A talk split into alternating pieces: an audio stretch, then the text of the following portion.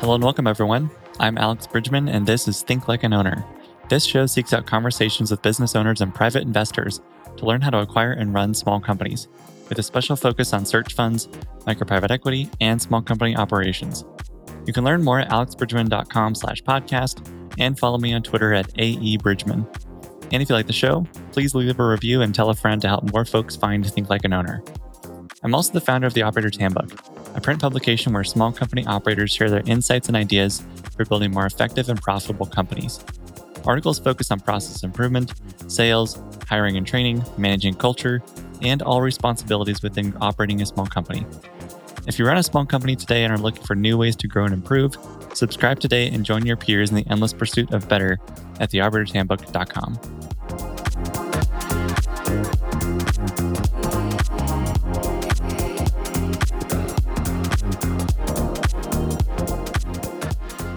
My guests on this episode are Tom Klein and Roland Lessard.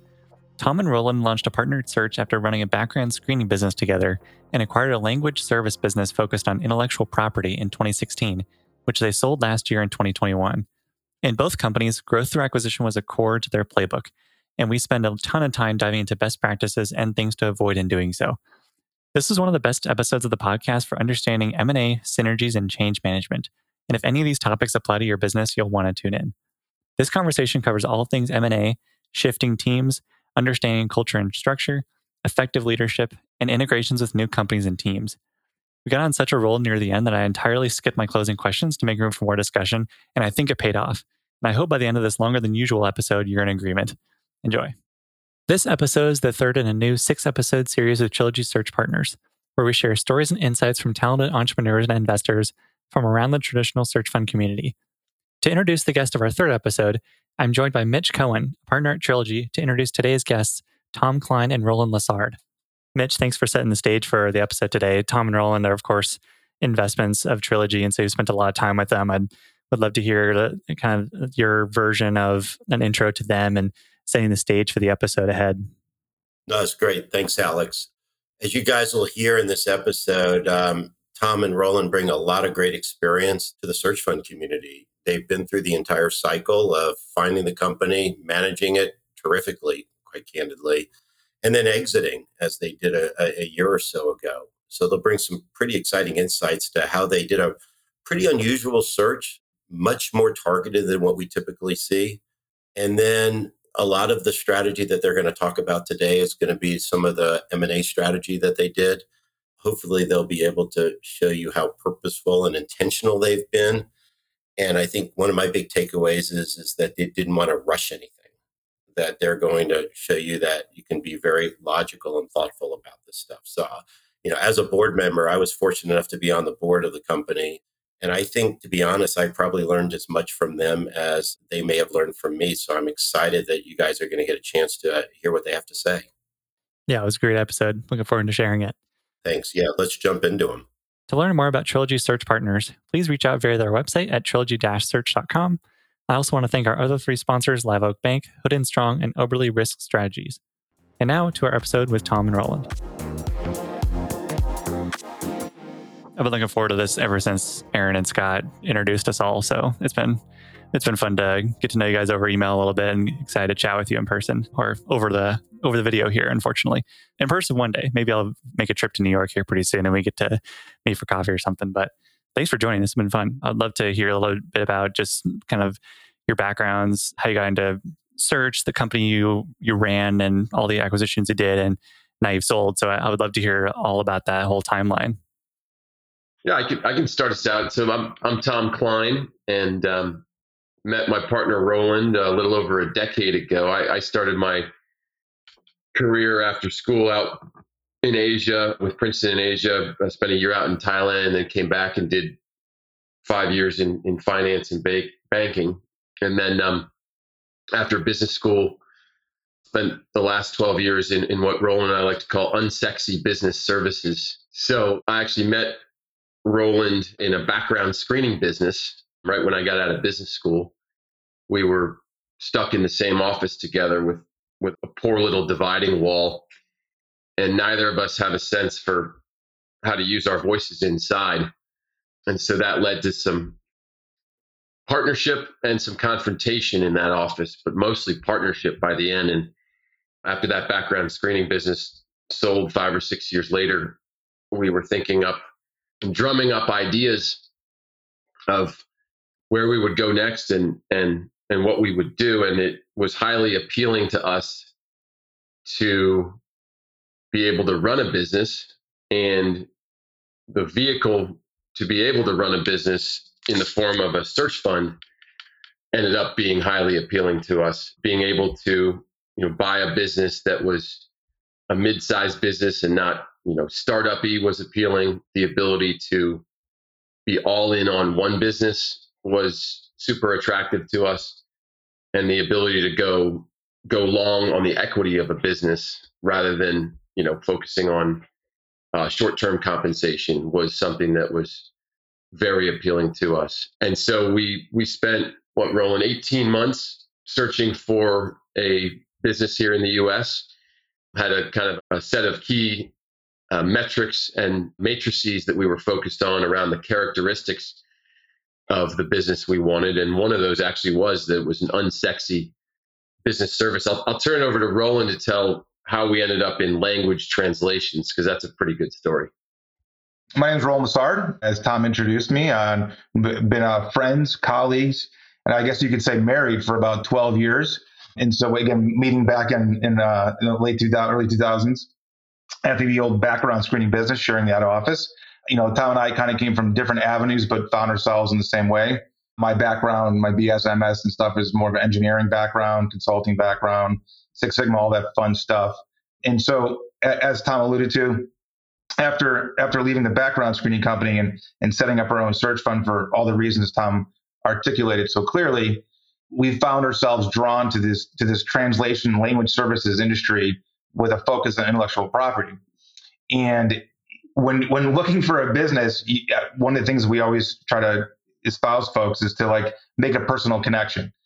And so the personal connection we had was we had an intern that that also spoke many languages and and helped us look at, at this language services space.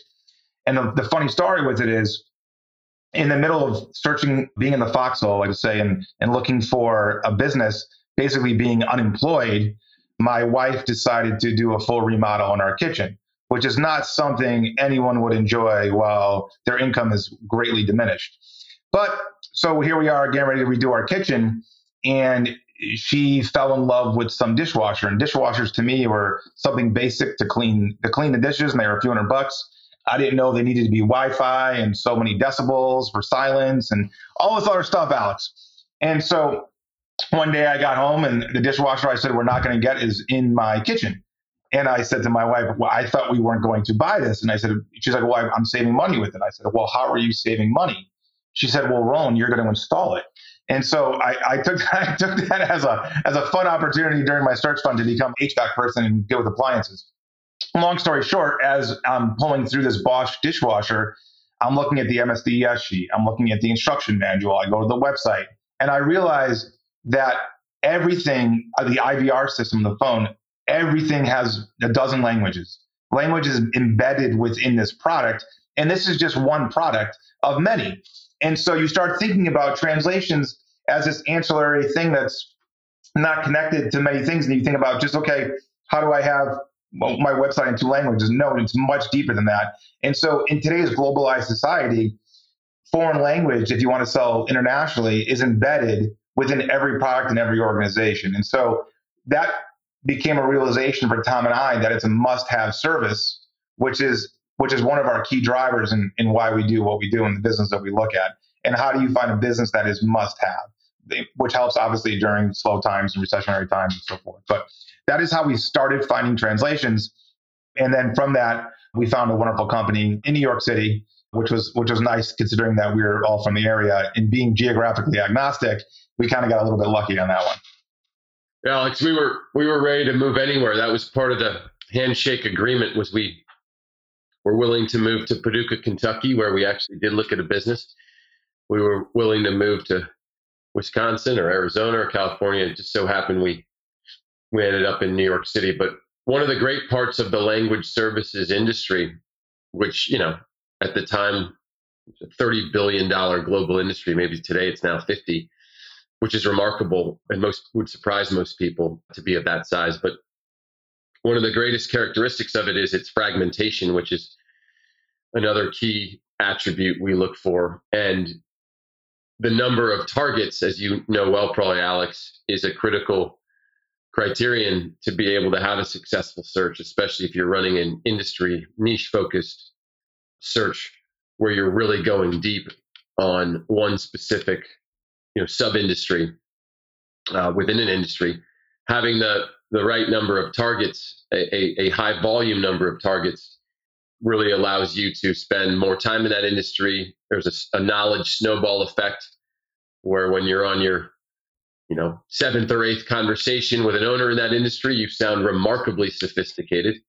And you know it allows you to really you know, get a number of at bats, far more higher number of at bats uh, to ultimately, hopefully, find success and, and and close on a deal. So, you know, in language services, you know, chasing 10 to 30 million of revenue and, you know, say three to five of EBITDA, you know, we had 150 or even 200 targets, which was, we, we used to like to say, Roland, I think there better be a minimum of 50 or 75 targets in an and so language services was one of its great attributes was, you know, having this many possible targets once we decided we liked the industry and its characteristics.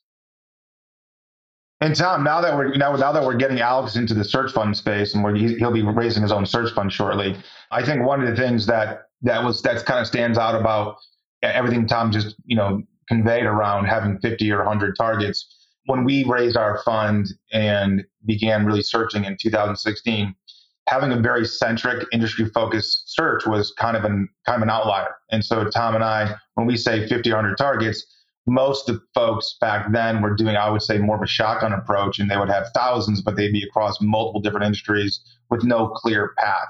And so, you know, we took a very different approach to be a very industry centric kind of search where as Tom are, are, you know communicated, we, we jump on calls with owners and we would know their best friends, their, their other colleagues, their competitors, and you'd have a very you know productive conversation where the folk uh, folks on the other side of the call really believed you've been in the space and not just for a month or two, but for years.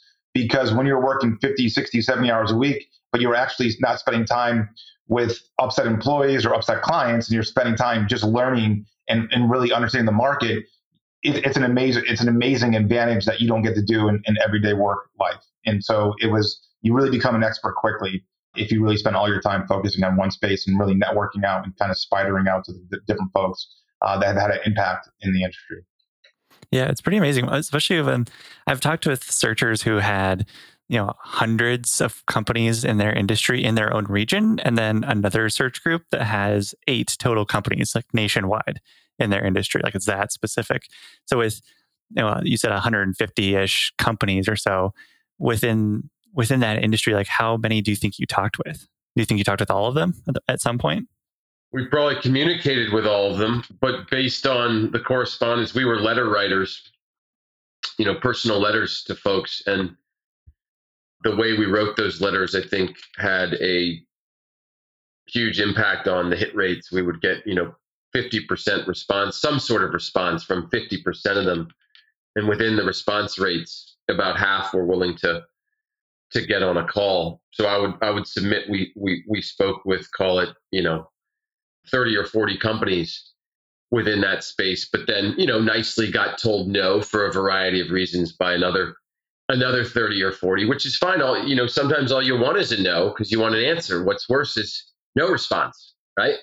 hey, it's okay. Your son's in the business, or hey, you know, I've I've got another good ten years in this to to build, and it's my life's work, and I'm only 50 myself and want to run it. And so, just getting an answer, Alex, including a no, we learned the value of getting a no. Cross them off the list. You know, the other thing I'd say is we don't want to act like uh, translations was our first industry. We we burnt through another 20 industries, some less attractive, some equally attractive, but for a variety of reasons, you know, those fizzled out. They weren't what we thought they were. They ended up with too few targets or we exhausted the targets and and couldn't get couldn't get something moving into sort of diligence or, or a letter of intent. So we, we certainly had our share of of crossed off industries that we still like today.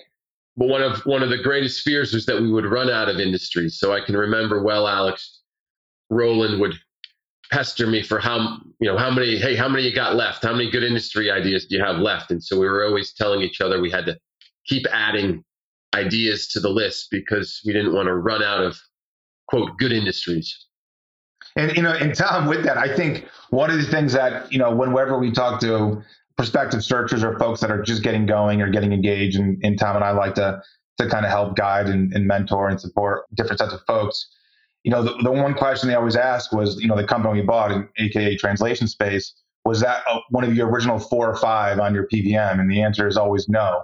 And so, you know, to all the folks listening, don't get scared when you burn through your first PBM ones and none of them work out, because that's probably more the norm than anything else. And, and as and as Tom mentioned, I think really thinking about that sales funnel and and and, and having a good response rate is more important than having more opportunities up top that, that mean nothing. And so I'd rather have a 50% response rate on 100 targets that are tailored, that we understand, that are the right size, than a 3% response rate on 500 targets that we know nothing about.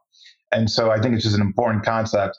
And being letter writers, the one joke I would say is that besides Tom and my wife, the only person I knew, I knew best was the postmaster at the local uh, post office. Walking in to buy 100 stamps every single month was always an interesting way to spend my time and my money. yeah, certainly. Let's talk about the company you bought then. So, what company did you buy? How large was it? What kind of shape was it in when you acquired it? And then from there, what was your growth plan for it? Well, I can start and, and Roland can finish that. So, we bought a company named Morningside Translations, which was in New York, based in New York City, but with a bunch of offices around the US and, and, and also overseas in, in the UK and Germany and Israel. Company had about 130 employees when we bought it and was doing something near 30 million of revenue at the time. And the company provides intellectual property translation and filing services to corporations and law firms. So they are providing the service of translating patents and then filing them around the world. And, and with that comes a fair amount of regulatory regulatory complexity, I should say, and local patent office knowledge around the world. If you think about a a company spending uh, half a billion or a billion dollars on important R and D over five or 10 years and coming up with one or 10 or 50 patents from that work, companies want to go secure those rights overseas for when they ultimately commercialize. And so companies may want to secure rights in two countries, but maybe a hundred. And each time they do that, assuming the local patent office language is not English, like in Australia or Canada, you've generally got to translate the patents and you better get it right because there's there's no margin for error in terms of you know securing the proper rights to your to your innovation. So that that was the business, and and I'll let Roland finish that.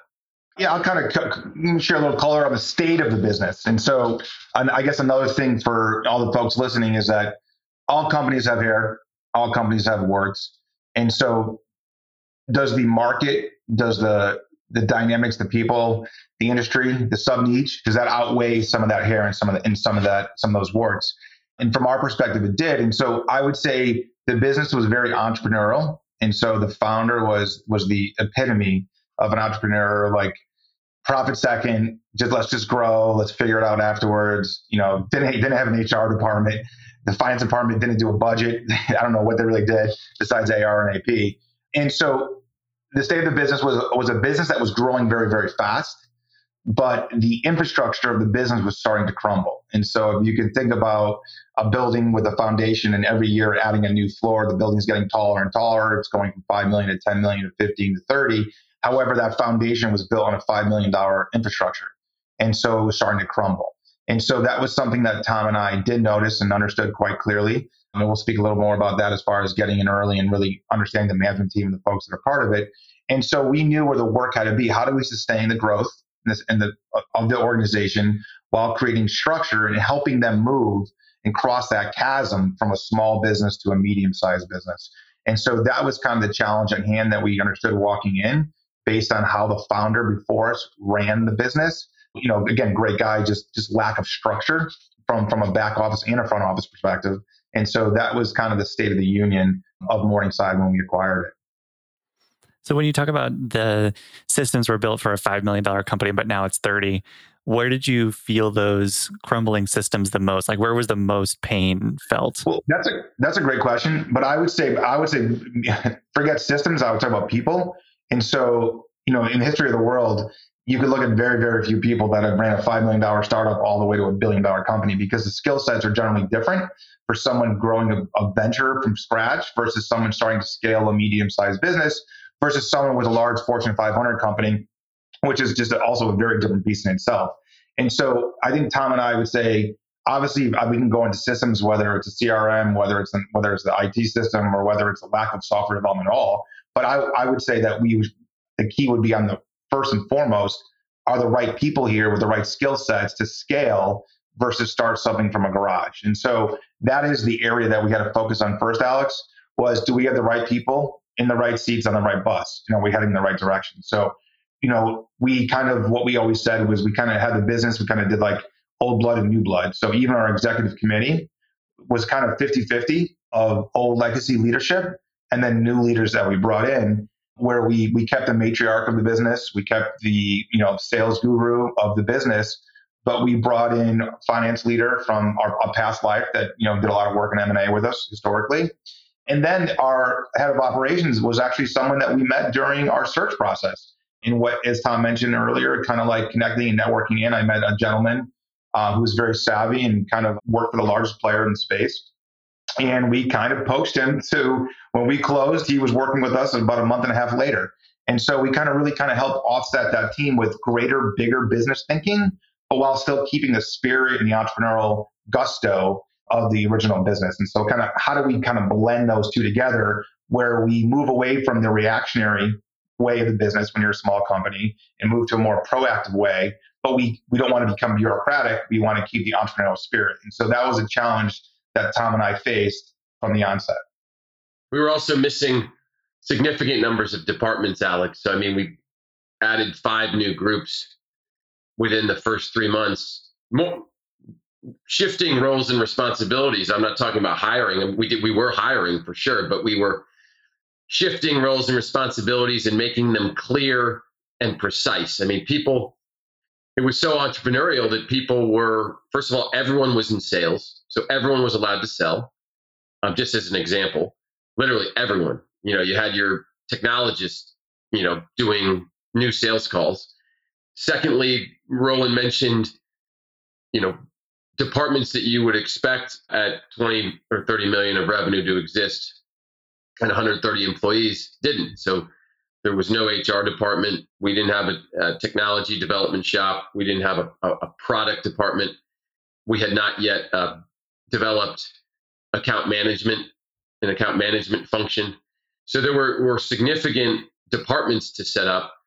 And additionally, there were, were issues around the world we needed to deal with. The existing departments that did exist generally did not exist globally, meaning, you know, for example, an operations group in the US was doing different stuff than folks in the UK or Israel. So so so making departments global and one company for those departments that did exist was another critical kind of people and organizational factor. So I, I think our employees re- received maybe they were they thought they, they they were wondering when it was never going to end. They received ten emails titled organizational changes within the first three months. We, we tried to be open and explain why we were doing things, but it felt like every two weeks they would get a organizational announcement PDF for the first three months, maybe 10 times.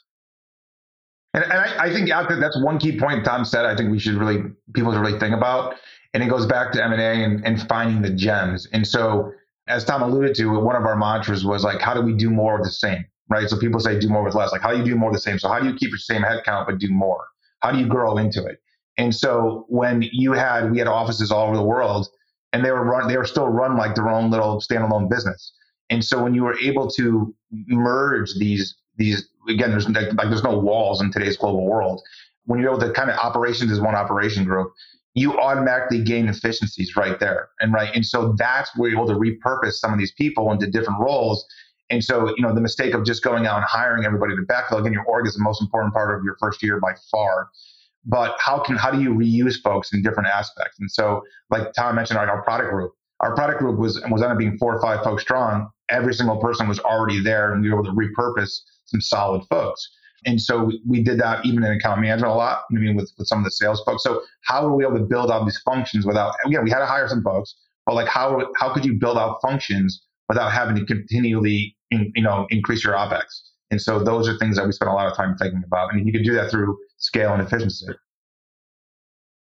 By and large, I mean people were happy. I think we certainly lost some people who felt that the sort of blank carte blanche entrepreneurial element of the business was gone. But guess what? That's what happens when you have a 30 million revenue business. So we lost some people, you know, some of whom we missed, some who we didn't. But by and large, folks that stayed, I think, appreciated the clarity that had been missing around their roles and responsibilities and the identity and mission of their department. So it gave them marching orders. It wasn't to micromanage, but it gave it set the table for what they were supposed to be focused on and and why, and then who around who around them was going to be on their team and, and where we were going. So it it was a lot in the first 90 days, but it was it was absolutely critical work that set the stage for future success.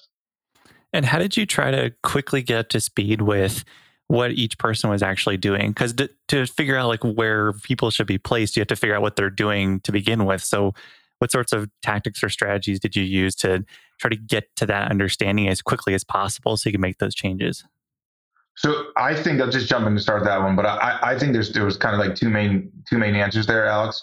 I would say the first one, and we'll speak like this probably a little more when we talk about M and A. One of the secret sauces that Tom and I did, and whether it was a Morningside or a prior life where we did, I don't know, another seven, eight, nine bolt-on acquisitions together. Uh, so we have we have a strong history of doing deals together.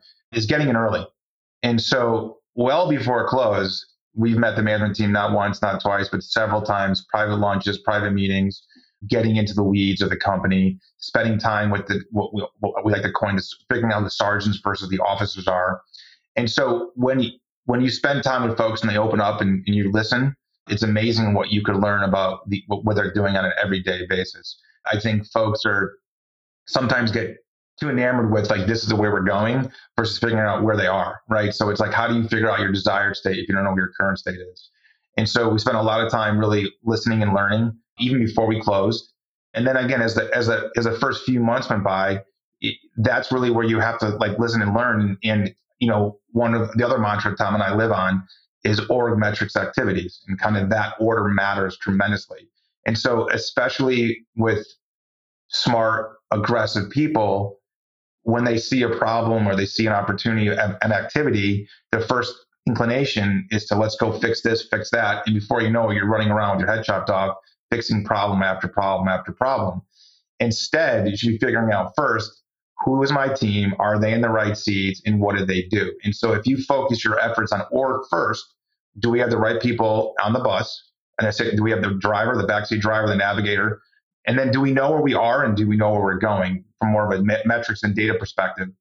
It becomes much easier to understand activities and where we're going when you have the right people and you understand where you are and where you're going. So having a clear set of metrics really allows you know the CEO to fly at 15,000 feet versus going from 30 to 5 and back and forth all day. And usually when you do that, you're causing disruption. You're not actually benefiting the business long term. You're having quick wins that don't that don't have any longevity to them.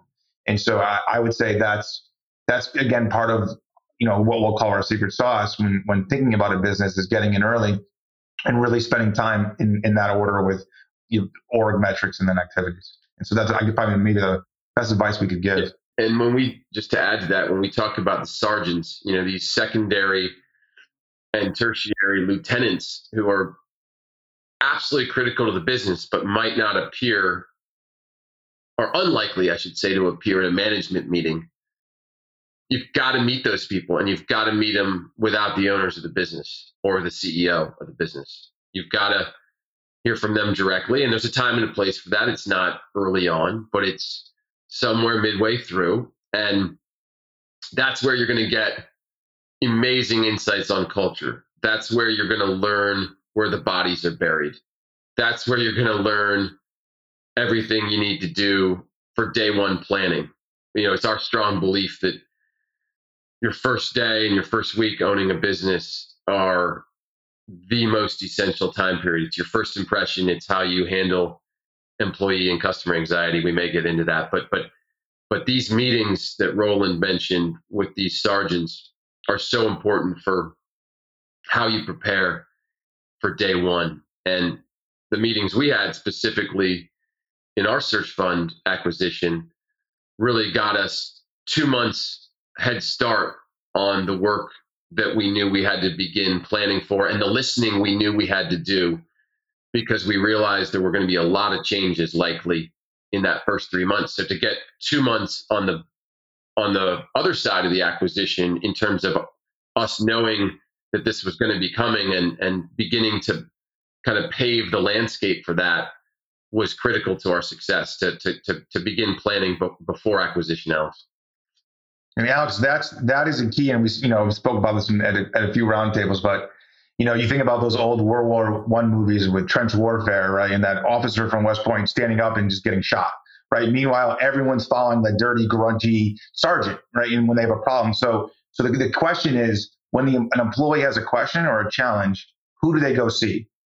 that's the sergeant, right? And so like they're generally not going to another EC member or maybe a vice president or something, someone that's, you know, a good employee of the company and, and great strategic vision and so forth. But when there's a problem, who do they go see? When there's a question, who do they ask? And so if you can figure out who those people are, those are the people that are really like spinning the wheels of the business. And if you can get them on your side and moving in the same direction from, from a change man perspective, you have all the power in the world right? Because your EC member is going to follow you no matter what because you're already tied in with them. You have you have very common goals. You've already done that. You've established that. But how do you get that next layer of management or, or wherever those folks may be to be to be on your side? And once you do, you've then won the company over. Let's talk about M&A because that's a big part of your growth story as well. I would love to hear just like a high level overview of what kind of M&A did you do and then what was your thinking and philosophy on acquiring other companies as bolt-ons?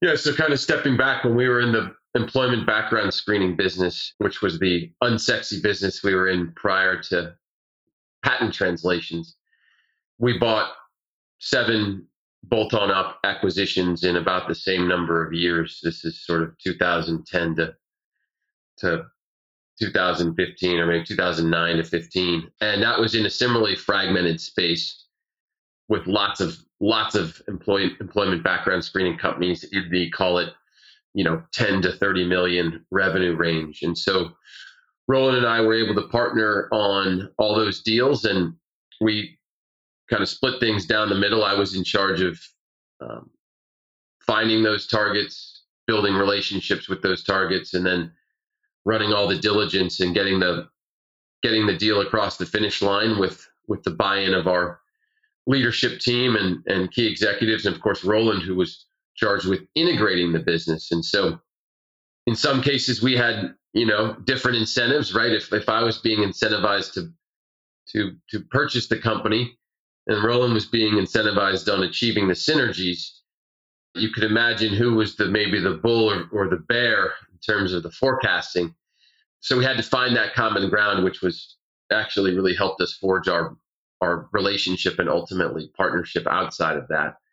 But you know, we were we were looking for background screening businesses, you know, that were that had good growth, that you know had low customer concentration.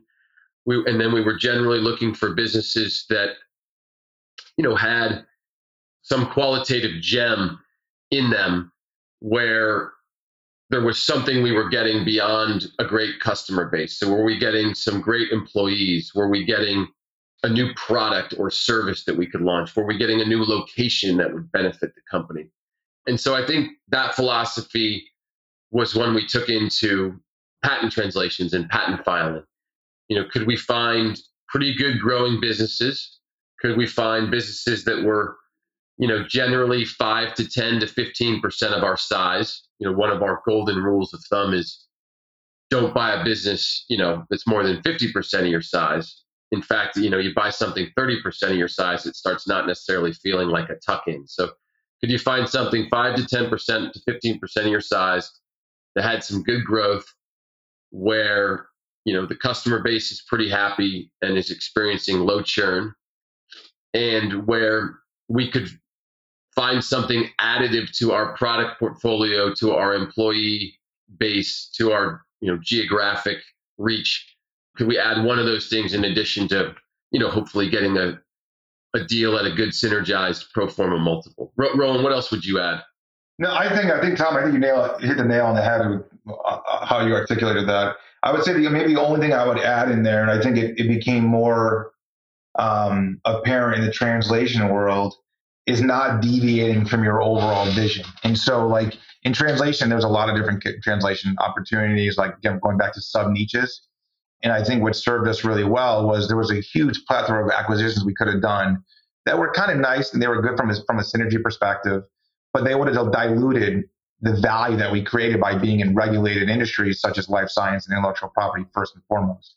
And so the discipline, especially when you're deal hounds, to not go out and buy something just to buy something that that will create you know financial value, but might not create long term strategic value I think was a lesson that we had to keep reminding ourselves throughout the process. And it, it kind of connects to the gem conversation, but it, um, it's maybe a little bit even higher up, really focusing on strategy and ensuring this company, yeah, beyond growth, beyond customer concentration, all those pieces, does it fit our longer term vision of who we want to be, especially when one sits across multiple industries. Right. That's a that's a great point. It's it's and I and I missed that, but it's basically, you know, ensuring you're buying you know something in your core business there were lots of translation companies we could have bought that didn't do our core business of patent translation. And so it's easy to convince yourself ah this would be a nice tuck in when you're potentially fundamentally changing your identity. That was one of the things that we spent a lot of time on in the first 12 or 18 months. We had a lot of discussions and debate about who we wanted to be. We were a language translation company but we were also a an IP patent services company. So ultimately, with some 60% of our, and ultimately 80% of our revenue coming from patent, we decided to really focus on on patent and IP and and not on some smaller businesses that we had. Although we kept servicing them and growing those businesses, we took a clear, you know, pivot toward being an IP services company rather than being, you know, catch-all translation company that did all sorts of translation. So that became important in Alex, who we were targeting and what we were looking at. We ended up doing two deals, just to get to the other side of your question. We ended up doing two deals in about two years. The first year and a half, we didn't do deals. We were, we were internally focused. But we ended up doing two deals. One that was kind of a you know five million you know revenue tuck in, especially focused on life sciences, and that was over in Israel and then we we ended up buying something that was you know more like 15 million of revenue but highly highly profitable with a with a, a, really big gross margin and EBITDA margin. And that was our second acquisition. And the thing I would say about that one is you know we talked about our rule of you know 50% not buying something you know more than 50% of your size. You know this was actually you know 30% of our size. And even then, while we had a very successful integration, unbelievably successful, the bit purchasing that business did force our core growth rate to slow at Morningside. And, and you know, one of the unique factors in that acquisition was that our sales force had to take over a lot of new customer relationships in the acquired company due to some missing relationships at the business we bought due to departures of some employees, including well before we we purchased the business. So we had to do more of these customer transfers to our own salespeople from a relationship management standpoint that than expected. And so, you know, that's a lesson in when you buy start buying something that's even a third of your size on on bolt-ons. You know, you've got to be ready for the core business to end up absorbing a bunch of energy and bandwidth that then leaves current priorities less attended to. So I think that's a good lesson. And some of the stuff we knew, some we didn't going in. But as you start getting up there 30, 40, 50%, it's a whole different ball game than buying something that's five or 10% of your size and kind of you know, impacts employees around the edges. When you start getting up there on 30%, you got many more people involved in the business and it's taking a lot more of their time. And, and so there was one thing Tom said there that I just want folks to gloss over when thinking about it. Obviously, as you said, some of our history, we did whatever seven deals prior together before we Morningside. So obviously, well experienced working together, and, and again, people could consider us deal hounds in some way. But as Tom mentioned, no deals in the first year and a half, right? And that was on purpose, and that goes back to our earlier conversation of org structure first, learn your business first. And so I see a lot of folks want to jump right in and get into into you know acquiring companies, especially when they have good opportunities. However, if your if your business is not structured, if you don't have all the right people in place, you don't have the right data, it makes that integration and that bandwidth suck from your core business exponential, right? Because you're trying to move them into your sausage making machine, and if your sausage making machine is you know spitting out baloney, like you got a problem and how are you going to create you know steak when, when when your own business is not figured out yet and so you know taking the time to really build out your team build out your data like such an important concept because then it makes m&a integration so much easier because you have the right people you understand your business you have the data to fly at 15000 feet and understand you know pros and cons and hits and misses without having to be in the like dirty dirty weeds. And so I think people like again, be patient, build your organization out, learn your business before stepping in, and especially if you're buying a company, as Tom mentioned, a third or, or larger of your size, you really need to make sure you have your, your organization in tip-top shape before you go that. Yeah, go there's nothing more unattractive and demoralizing to target employees who've been acquired than a disorgan than a, than a parent company in disarray. And it's so obvious when it is in disarray. It's so clear and obvious based on communications, based on, you know, how how attentive the employees of the of the of the company that bought you can be to you, how they describe their organization, the data they have. Oh, it's, it's so obvious how well run an organization is to a to a company that's just been acquired. And so we we sat there, we're like, we're not ready. We're not ready to acquire anyone. And that you know, annoyed some people who had heard we were going to come in and be all this exciting M&A and some of our executive leaders a year in were I remember a little annoyed that we hadn't done some deals because they knew that doing the deals was going to help scale the company. They also knew that it was good for economics in the business that that we um, could really go and had had a track record of of achieving synergies in a way that made the deals fairly lucrative. And so we eventually got there, but but people were wondering where the heck are the acquisitions? So we've kind of been dancing around a few of them or, or, describing a few of them directly. I would love to hear some more of the kind of do's and don'ts of good tuck-in acquisitions, especially since you had so much practice beforehand before getting the language business. I would love to hear some of the best practices and then things to avoid that you've learned over your over your careers. All right, I guess I would jump in with maybe start with maybe two, you know, the best practices. When we'll do that first, and kind of then we'll dive into don'ts. It's always nice to be positive first, right, Alex? Yeah, um, and so and so I think one of the, first one I would say, and we we definitely dance around it quite a bit already, is get in early. And so founders and owners, again, they're, they're, they're going to have trepidation, but like you can't allow them to push off manager meetings and getting to know the employees until the last minute. That's recipe for disaster. And so getting in early, you know, creating bonds with the key leaders, you know, that's how you really learn the business and that's how you forward relationships so your first month or two, you're not like this new guy walking in. You've already created friendships. You've already created bonds. So getting in early and getting that access to people should be a non-starter for folks. And then again, a lot of owners feel uncomfortable. It's you know it's a touchy topic, but it's a topic you can't be you have to be relentless on. It's not an option. And if if it, to me it's a red flag. If the owner if, after all these comforting conversations, getting to know people, if they still don't let you meet folks, then there's a red flag there because they're hiding something possibly and not to be nefarious, but like there's something going on that that there that you need to explore. And so getting in early will be the first and foremost thing I would say from an upfront process that that that that stands out and to me. And we'll talk later about when it comes to M&A, but like getting prepared for day one uh, would be the other one I would bring up. And so you got one shot at a first impression. And so Tom was alluding to this earlier around having a disorganized business as an acquirer. Like you have one shot to make a first impression.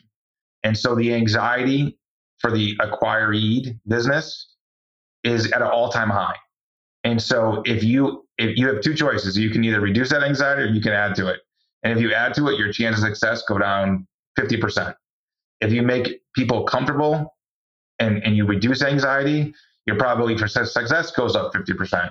And so really spending time overdoing day one is not is not you can't not overdo day one.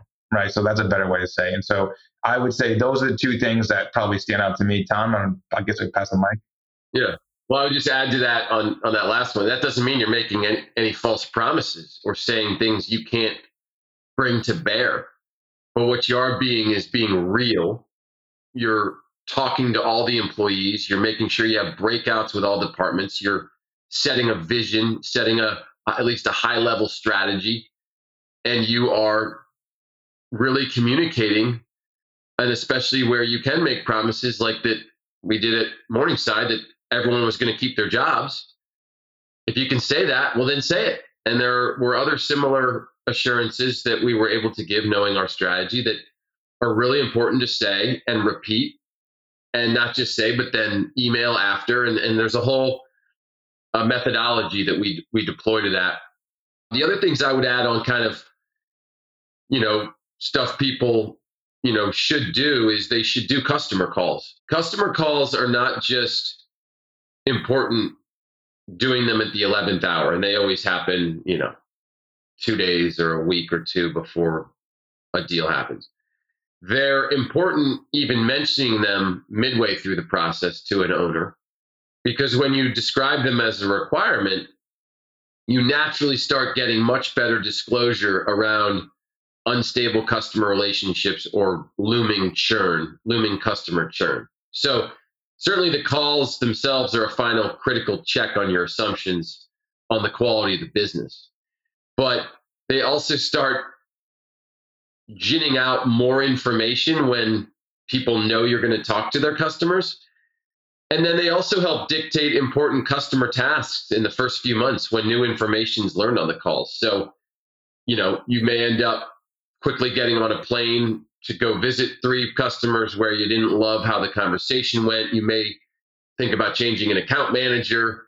You may learn something that is flawed in our operational processes that you keep hearing. So, customer calls are, are definitely important. And then the other one would mention that's important to do is I think a lot of people don't dissect growth enough. And so, historical growth. And so, you know, there are lots of different revenue bridges that exist out there and different philosophies and methodologies around them. But choosing a revenue bridge that you're comfortable with and then rolling it back five years to understand how growth has happened, meaning, you know, what growth came from same store sales, what growth came from new customer wins, what growth came from customer wins a year ago that's now ramping, what growth was lost due to, you know, customer churn. You you want to you want to isolate those, figure out patterns, and then think forward on what's repeatable. And I think our experience has been that many buyers don't properly dis- dissect how growth has transpired, Alex, and therefore they end up misunderstanding the business's growth rate relative to the market growth rate, and they make errors in revenue forecasting.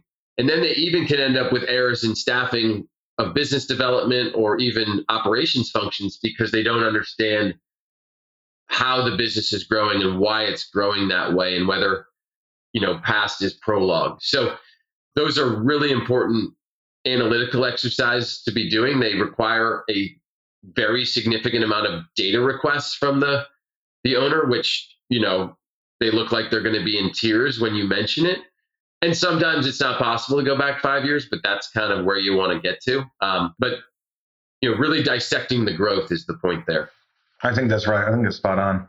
As far as negatives, like the no-nos, one might say, Alex. Now we'll get to a little more negative town. I think I think I'll just do one since we kind of already covered a little bit earlier around like don't buy too fast and don't buy too big, just because the challenges associated with those. And the one I would say is And it's it's a little easier when you're doing bolt-ons, but I would say when you're searching, it's even more. It's painful no matter what, but it's even more painful for my fellow searchers out there trying to land their first deal. Is getting in so deep, you lose the ability to walk away. And so, you know, there's there's been some very trying moments for Tom and I of of you know what spending spending a life spending what it felt like a life looking at a company and then seeing something and being like, this is no no bueno. You know, that night turned into a lot of vino and a lot of depression to get back on the horse the next day. But you know, there's there's a great story of, of past life in more in that background screening world where where Tom and I spent weeks flying out to a really ungodly part of our country in the middle of winter and being in sub-zero temperatures for weeks, eating food that wasn't so great to look at this company that had a lot of lot of, lot of, lot of, lot of jazz around it from you know from from the auction perspective, and it was a really great price, and we knew there was a ton of synergies, and they were we were easily able to articulate those. But as we dove in, going back to some of Tom's conversations around really analyzing revenue, we determined that at least 10 or 15% of that revenue was DOA within the first three months of closing. And so the impact of synergy is okay, well, would you still buy it? Maybe. However, what is that doing to your overall growth rate as a parent company? And this was a big company. It was $50 million in revenue. It was a bolt on for, you know, from the, in the old days. And it was painful to sit there and, and come back together, Tom and I, and say, you know what, this is not good for the overall business, especially after blood, sweat, and tears going into that business and spending a tremendous amount of time and creating, forging strong relationships with the management team, getting in early, doing all the things that we do. And you get to the finish line, you're like, wait a second, this is not good for our business, regardless of the price. Even though we're going to make a ton of money in synergies, it's going to hurt the overall macro company, our growth rate, morale, the culture, everything, because they're going to lose 15% of their clients. And the funny story with that is, is you know a year later, and in in, in you know our, our background screening company's got new owners, and Tom and I fly out to go look at the our, our biggest competitor in the space who bought that company. And so we're going through a deck you know, I mean, looking at this company and going through their CIM, and we're seeing this big manager meeting.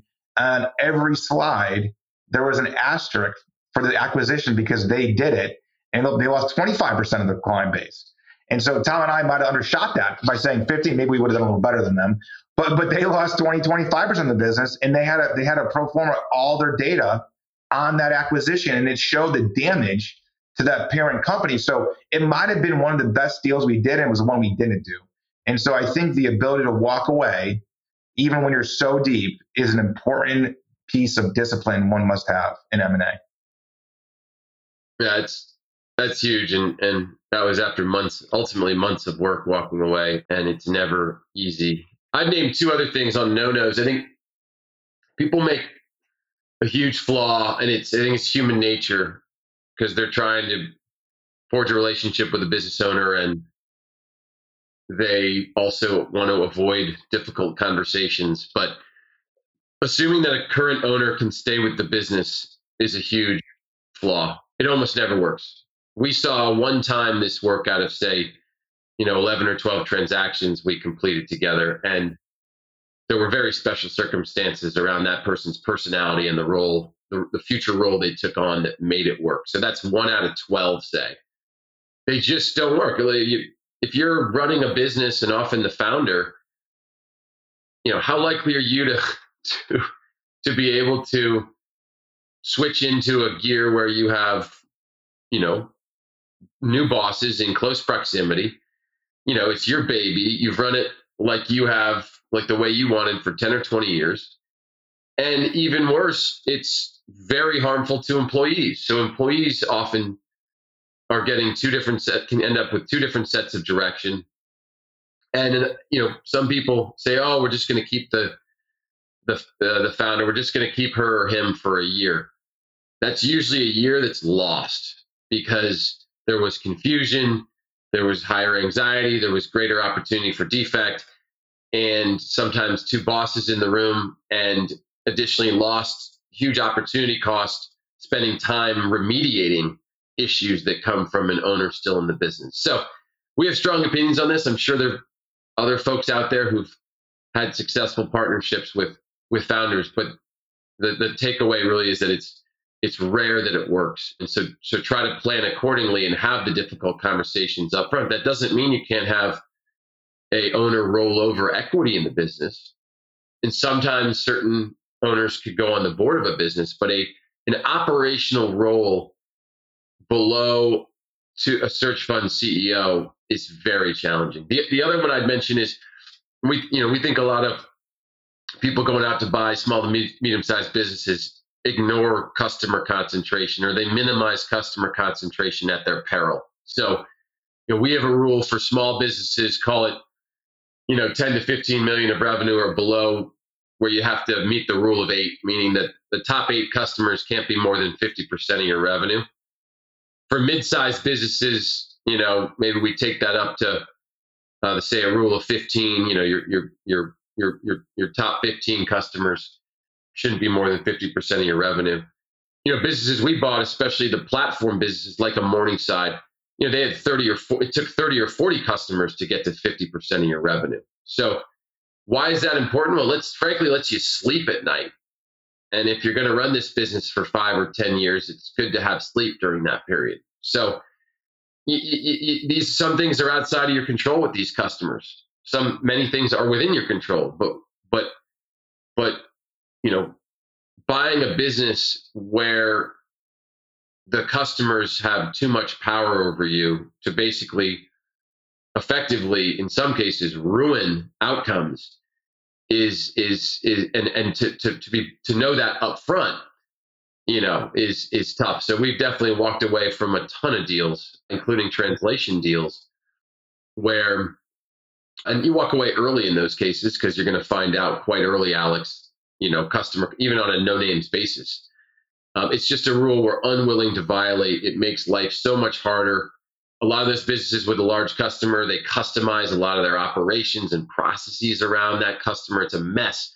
Too much focus is on that customer of course they can bounce and leave and churn you know churn out and and then you're fighting fires so nothing better than a business with tons of small to mid-sized customers and we were fortunate to have that in background checks and translation and it's really become part of part of our you know criterion that we look for that's so well said, Tommy. I mean, think about imagine a business with 25% in one client, which you see a lot in small businesses your, your, your business succeeds or fails on that one client. So to Tom's point, like you're literally building, you're making business decisions not for the benefit of the company, you're making benefit for one customer, right? And that that becomes very very challenging to be successful.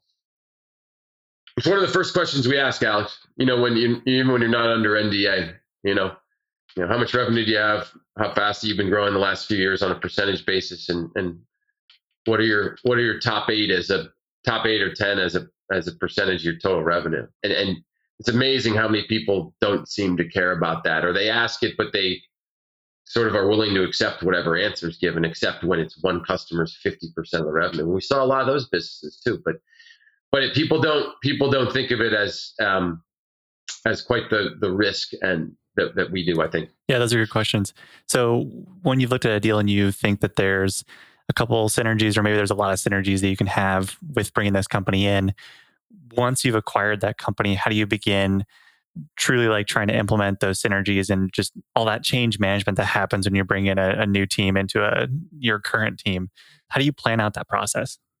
So that's a great question, and I think it's um it's obviously we spend a lot of time thinking about how we analyze a business and we choose a business, but you know obviously the next part is how do you execute on that business. And so I think first and foremost to start that conversation, M&A is change management. That's M&A integration is change management. And so anyone thinks that again going back to processes or activities are completely wrong.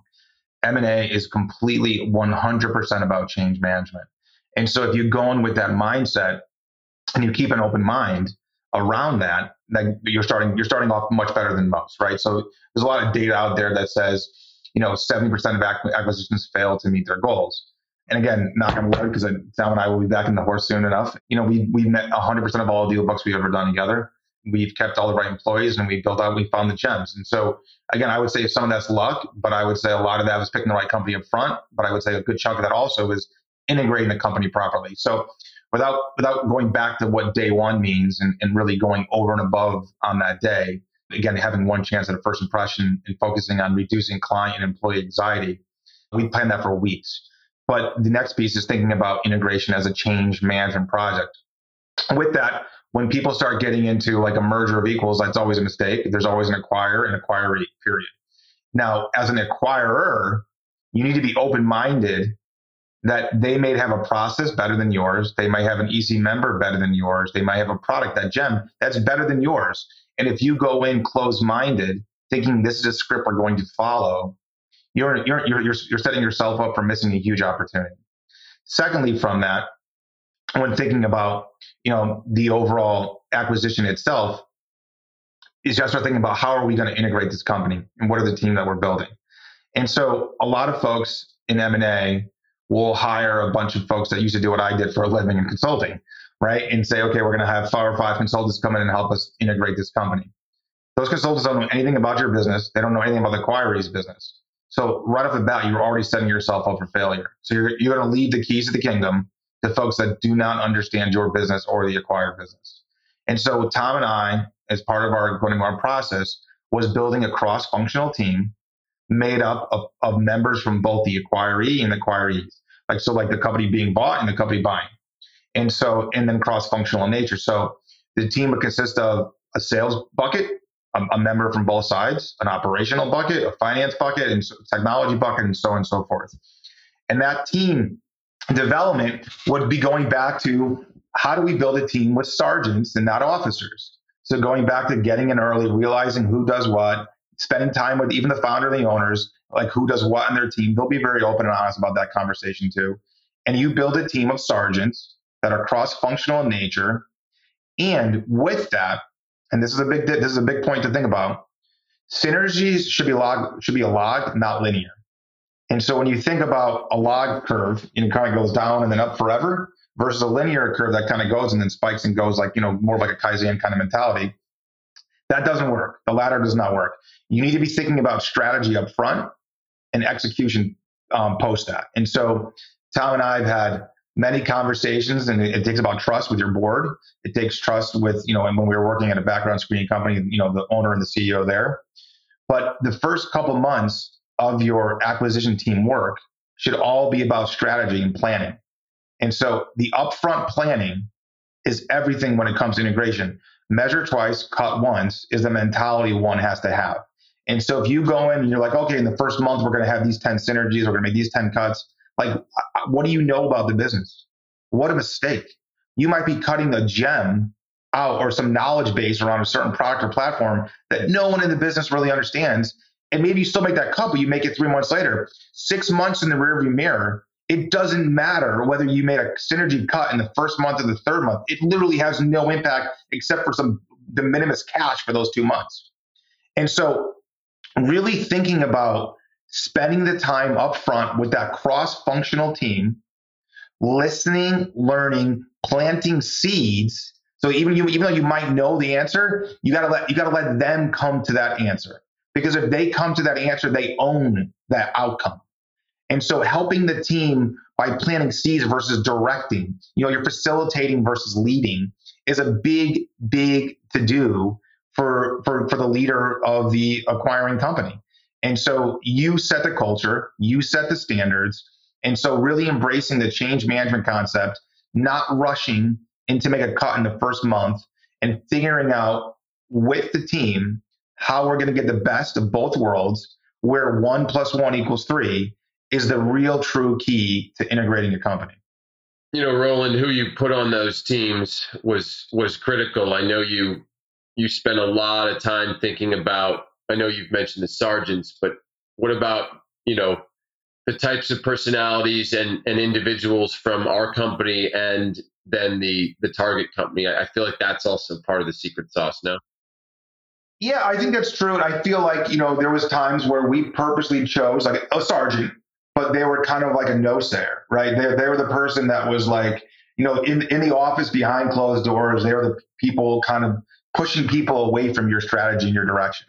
And so it was it's a risky move, but if you can get them on board and you know they're valuable for your company, and you want to keep that person and you want to change them and you want to get them on the bus going the right direction, embracing that person and getting them to embrace your strategy, realizing that they have a seat at the table, all of a sudden will change their outlook on the company, change their outlook on the strategy you're moving forward. And so, you know, there's been numerous times whether a person in technology or a person in sales, we had joined a team that usually, that usually had a different direction in their mind based on the old founders mentality.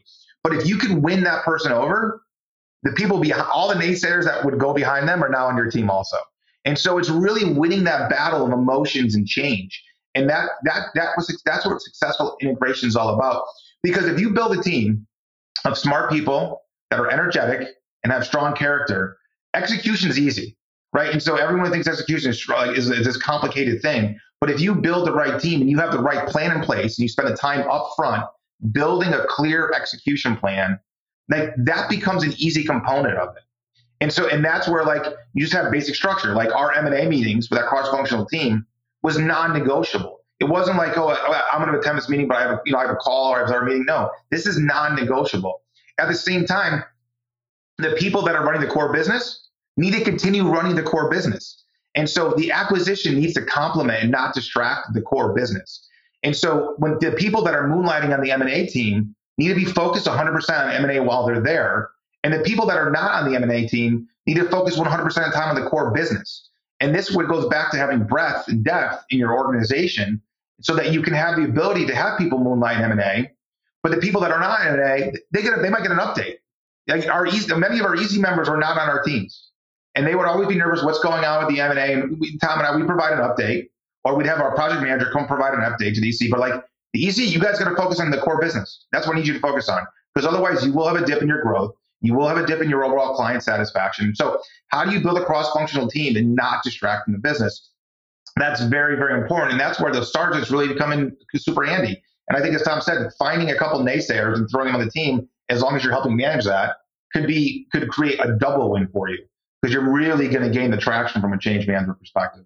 And again, again, there's some basic little things where like we're having you know clear tracking, clear data, and so having a very clean deal book, having structured meetings, having a structured tracking sheet around your progress around different functions, and giving the people the autonomy to come up with solutions themselves, knowing here's the goal is a very empower, powerful thing right? You're really empowering your team to be kind of like mini CEOs of, of the acquired integration. And people, by the end, as Tom knows, people fought to get on the M&A teams. Where you think, okay, that, that's a lot of extra work, but they got they saw the autonomy that came with it. They saw the power that came with it, and they wanted to be in charge of making decisions and strategy. And so, you know, in the end, it, it, it felt like extra work, but like people fought to get on the teams because they knew they were going to learn something. They knew they were going to better themselves and learn about the entire company at a whole versus just a function they work in. And so I, think it was a very powerful thing for Tom and I to really br- bring up the level of education and professionalism within our organization by doing M&A if you do it right. Yeah, there's there's also Alex a a bit of a virtuous cycle, I think, or you know, virtuous after effects that come from having run successful M&A and and being able to track it quantitatively and that's that you can show lenders that process in the future. And one of the things that we did was we purchased most of our acquisitions only with debt which may be surprising to some people and it's not always possible especially when you're talking about big acquisitions. But done right with a lender you can really negotiate a credit agreement that gives you more credit upfront for unrealized synergies. So, what do I mean there? Well, basically, what you're getting in your credit agreement is language that allows for some level of unrealized synergies to be counted or annualized upfront. So, some of those could be quite simple, like the departure of the owners, of the former owners, takes place on day one of the acquisition or within the first 30 days. But you get allowed the annualization, the rollback of the prior 12 months of those owners' salaries. Other buckets are more complicated, where you're promising a series of actions with specific timelines and specific quantified cost savings, like, say, um, the, the sunsetting of a technology platform or reductions in, in similar vendor purchases in your cost of goods sold. The key there is getting credit for when you take an action and achieve that synergy in a first month. Can I get a full rollback of 11 more months of that synergy. So sort of action taken equals synergy credit for the full 12 months. And, you know, lenders will want to see that you've done this in the past, that you have a real track, a high quality integration team, that you know what you're doing, and that you have a real track record of a high quality integration process with proven results that and that you met your deal book. But if you can bring to bear that process and, and those facts early on when you're meeting with a lender and getting a credit agreement set up, it's very impressive to lenders. And obviously there are huge advantages to to to being able to do this. One for one, you don't over equitize a business.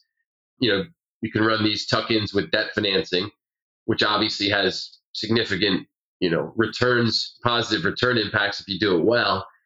But also they let you keep your leverage levels, your combined leverage levels lower and your your leverage levels more tracked to kind of r- your run rate trajectory, meaning it's actually not representative of the business to only get one month of credit for departing owners, right? When you know they're they're gone and 12 months of credit for those departing owners is far more in line with the actual trajectory of the go forward business. So anyway, your leverage levels get to come down faster or don't rise as fast, say, and then you don't over equitize the business. But these these are nuanced discussions with lenders. And again, the the table gets set with showing what you've done in the past. It's not just, you're not going to get terms like this from just saying you're going to do it. You got to show kind of a prior deal book or two, introduce the team that does it, explain the methodology and the process, and then, of course, get the language right. And that's a negotiation. You know, you're not going to get all this stuff rolled back. And there are even penalties. The lenders will penalize you. Say those synergies you got in the first month from a a technology platform sunset don't materialize the next month, well, you're going to be penalized. So, you know, it's a give and take with lenders, but but if you can establish that trust, there are enormous benefits for how you finance these deals. and selfishly, I, I one of the side benefits was like when you're first, you know, even each business was different, but like when you're cutting your teeth on the, with a with a new lender, like the acquisition conversations are like hours and hours and hours and, and, and data requests and everything else as if they're diligencing the whole thing. But you know, three or four deals in, they're like just a checkbox. Sure, okay, Tom and Roland. You guys are good. All right, here's here's here's some more money. Have fun, right? Like because it just like the, stress goes away of worrying about funding because you have a proven track record and they trust you. And so I remember even at this background screening place, it was literally like a. I mean, I remember jumping on a call. It was two minutes. Okay, fine you know, revenue, EBITDA, synergies. Okay, we're good, right? Versus the old days having to come into a meeting and put a suit on and spend, you know, a day with these folks trying to get money. And so it was just, it was just a, a little side benefit that I always enjoyed as we as we as we became more credible and not wasting time. What else do we need to cover in the synergies credit? That's that's pretty interesting. Where where else could we go there in the last like, you know, maybe four or five minutes more on that, and then we can handle closing questions. Well, I think Roland, maybe you know one of the things that ties into this is is would be helpful for you to discuss, you know, types of synergies and how you know folks love to think of the senior executives and and the easy ones that sometimes actually can can really hurt the business and don't focus on the hard ones like technology platforms and cogs. Yeah, that's that's I mean like I would say, when, and this goes back to our conversation, Alex, around like quote unquote building the proper sausage making machine.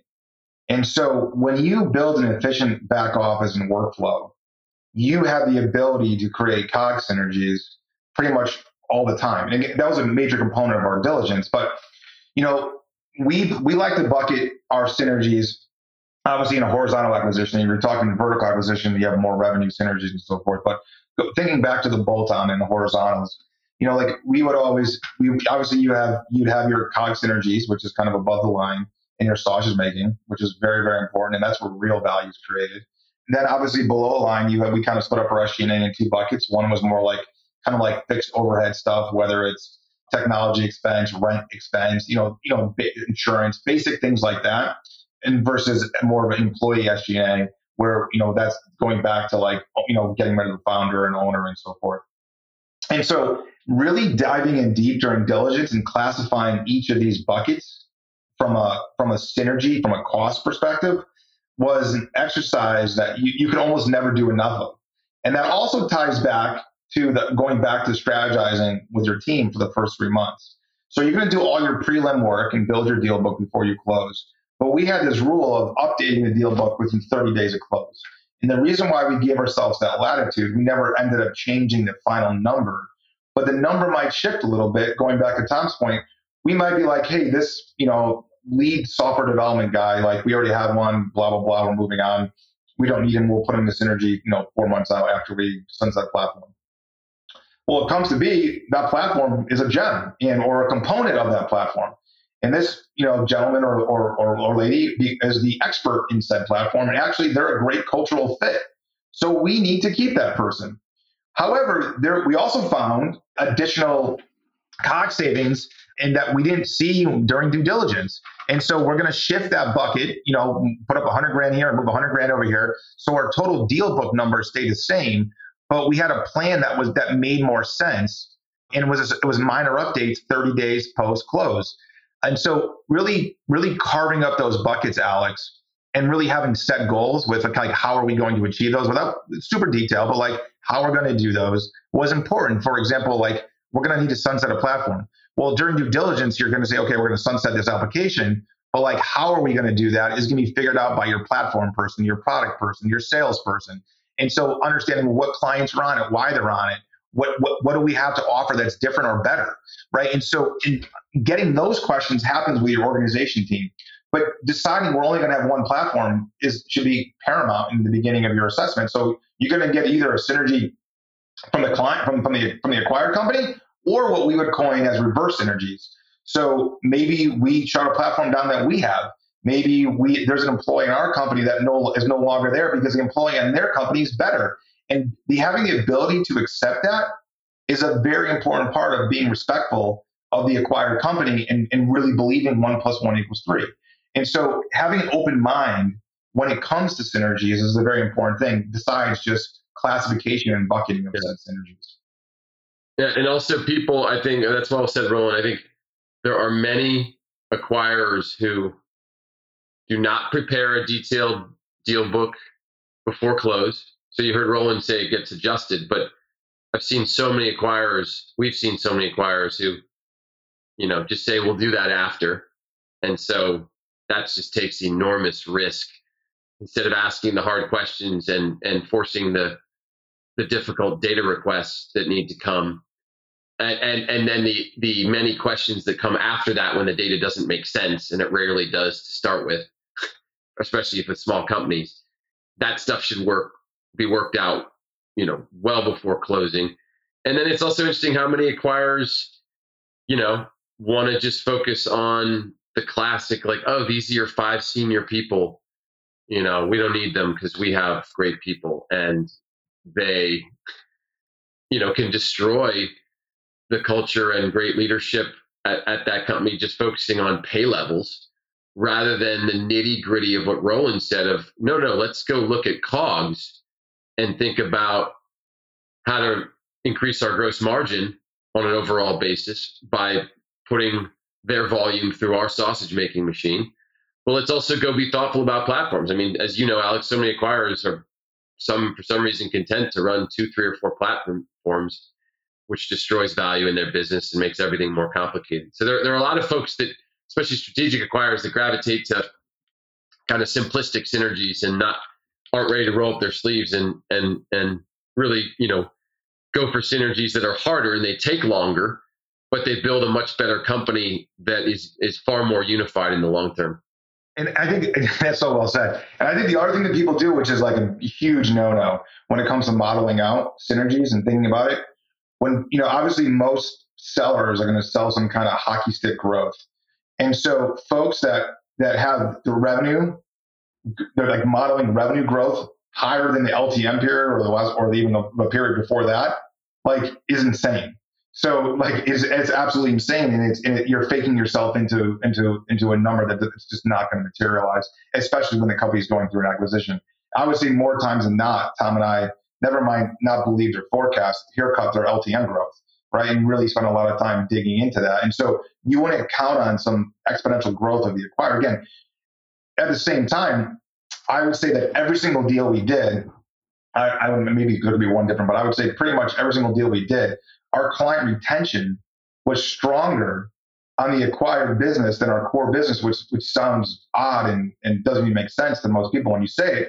But it's because the amount of attention that our account managers our sales folks or even our back office folks spent on those clients because you're so focused and so dedicated to making sure those clients are comfortable and happy and safe. And, and you have all these touchback loops that are part of our process to make sure that things are going well and, that, and they like what they're seeing and so forth. So the the amount of touches with the acquired clients is actually greater than our core business. So it, it's it's actually it does make sense that our retention was generally stronger with with the acquired company. Again we wouldn't model something like that but you'd model going back to history. But going back to like thinking about revenue growth, like, you know, for all the folks out there listening, like, do not model some hockey stick growth as, as part of your your value creation for, for this acquisition because you're setting yourself up most likely for disappointment. And so when you start thinking about synergies on horizontals, you really got to be thinking about those buckets that we articulated and not and get off just the SG&A leaders that are salary based. Spend the time thinking about platform integration, spend the time thinking about sausage making. And like, and if you did a good job with your back office first, generally speaking, when you buy a company, you're going to have a higher gross margin than them. And so, especially because they're smaller, they're less scaled. And so you should get synergies from that first and foremost. And that should be your number one focus to get going.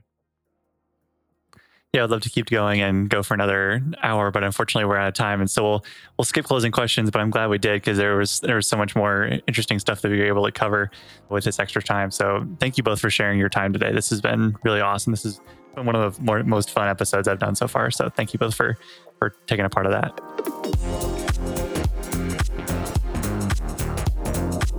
Thank you for listening. I hope you enjoyed today's episode.